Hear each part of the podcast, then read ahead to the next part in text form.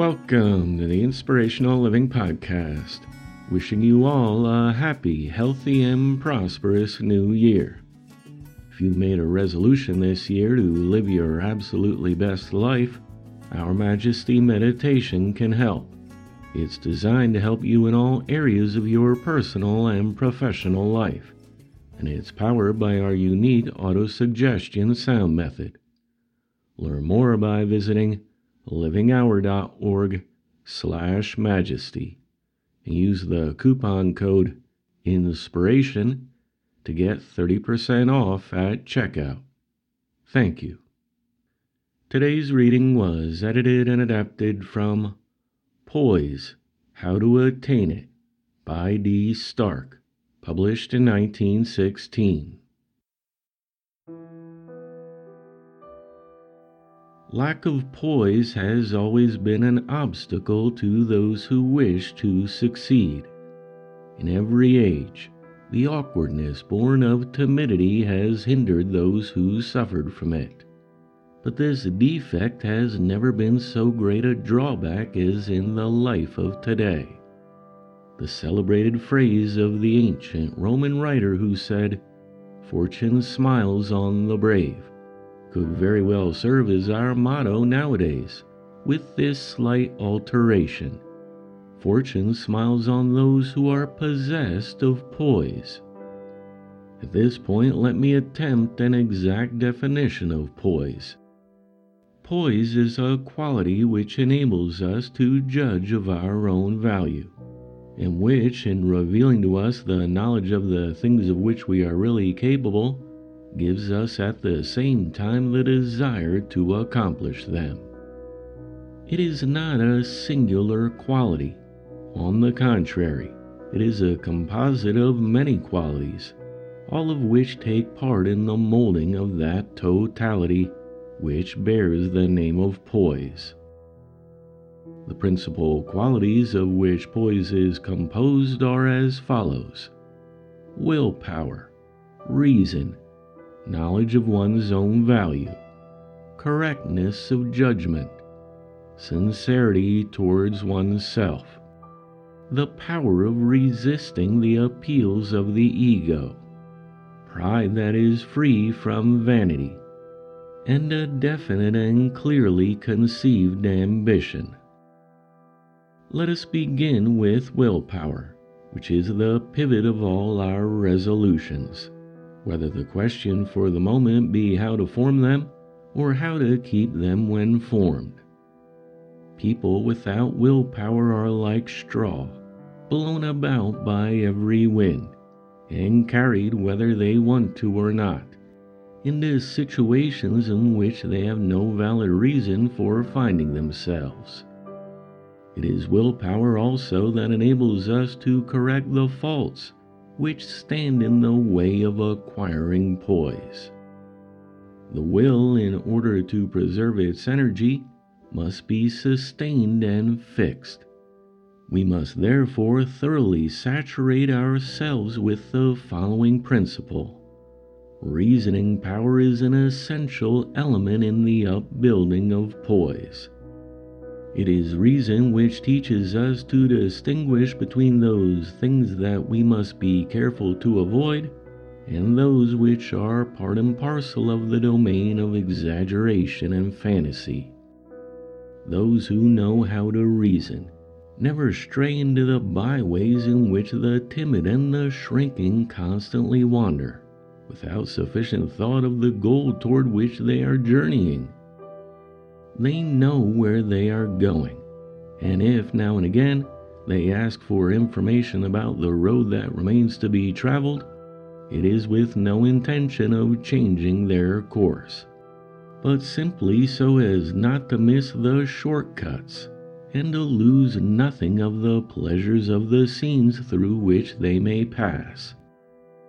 True poise never is guided by anything but reason Certain risks can never be undertaken save after ripe deliberation. And once the decision has been made, nothing will prevent the poised person from completing the work that's been started. always keep in mind that it is a good thing to know one's powers sufficiently well to undertake only such tasks that are within the scope of one's abilities.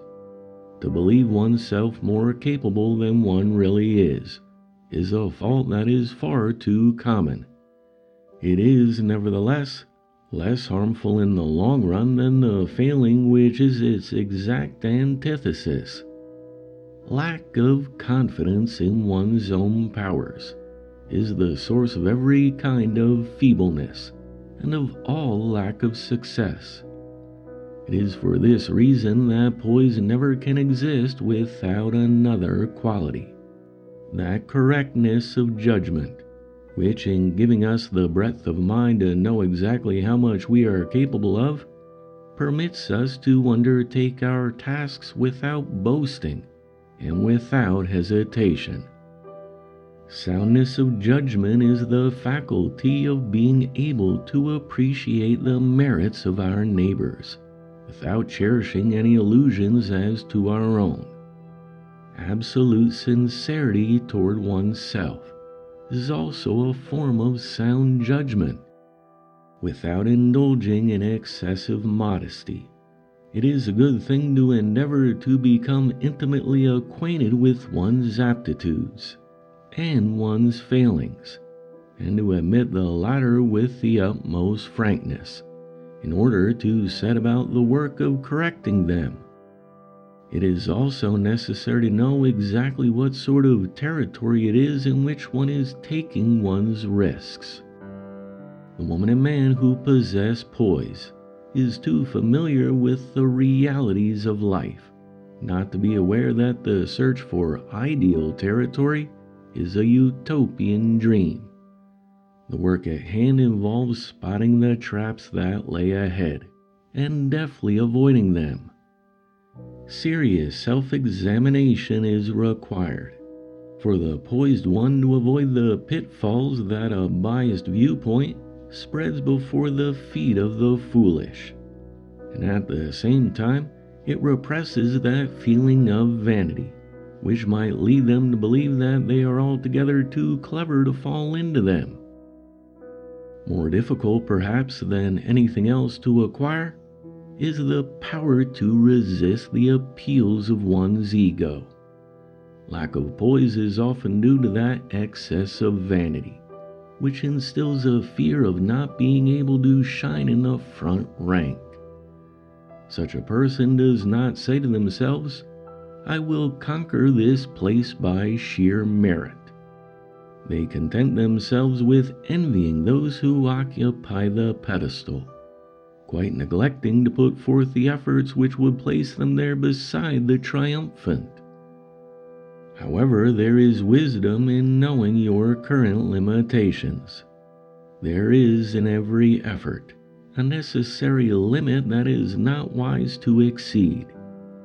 Never force your talents, says a very pithy proverb. Never undertake to do a thing that is beyond your current powers. Likewise, never allow yourself to be drawn into a discussion on a subject which is beyond your intellectual depth. To do so is to take the risk of making mistakes that will render you ridiculous. But if you are quite convinced that you can come out victorious, never hesitate to enter a trial of wits. That may serve as an occasion to demonstrate the fact that you are sure of your subject. Now let us turn to pride, which some have called a sin. Pride is actually a virtue, so long as it contains within it no seeds of vanity. When such is the case, it is a primal condition of success in the achievement of poise. Those who are conceited are always the dupes of their own desire to loom large in the minds of others. And at the mere thought that they will not shine as they have hoped to do, the majority of them are put entirely out of countenance and are quite at a loss for means of expression. The inevitable result of this tendency is mediocrity, The very moment that the conceited find themselves in the presence of those who are their superiors, the fear of not being able to occupy the front rank throws them into such a state of mental disarray that they entirely lose their self assurance and that appearance of poise by whose aid they are often able to deceive others. Finally, one of the most important elements of poise is without a doubt a well defined ambition. That is to say, one that is divested of the drawbacks of frivolity and directly winged toward the goal of one's hopes. The person who possesses ambition of this kind is certainly destined to acquire that poise which is absolutely necessary for them to make their way in the world. They will neither be pretentious nor timorous, exaggerated nor fearful. They will go forward without hesitation toward the goal which they know to be before them, and will make without any apologies those detours which seem to them necessary to the success of their undertaking and without paying any attention to fruitless distractions. Such a person is never satisfied in commonplace surroundings. Their willpower will always maintain them at the level they have reached, permitting them no latitude save that of exceeding it.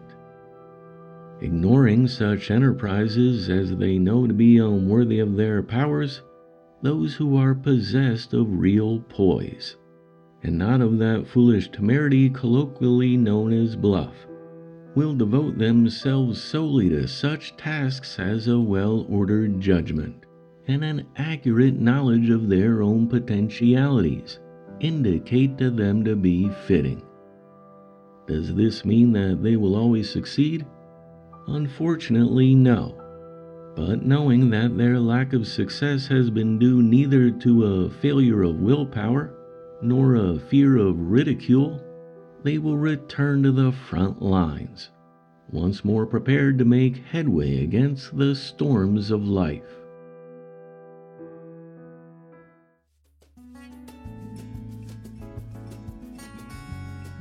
The Inspirational Living Podcast is a production of The Living Hour.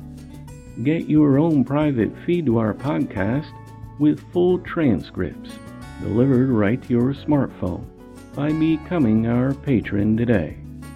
It costs less than a cup of coffee a month and will ensure the production of our podcast for years to come.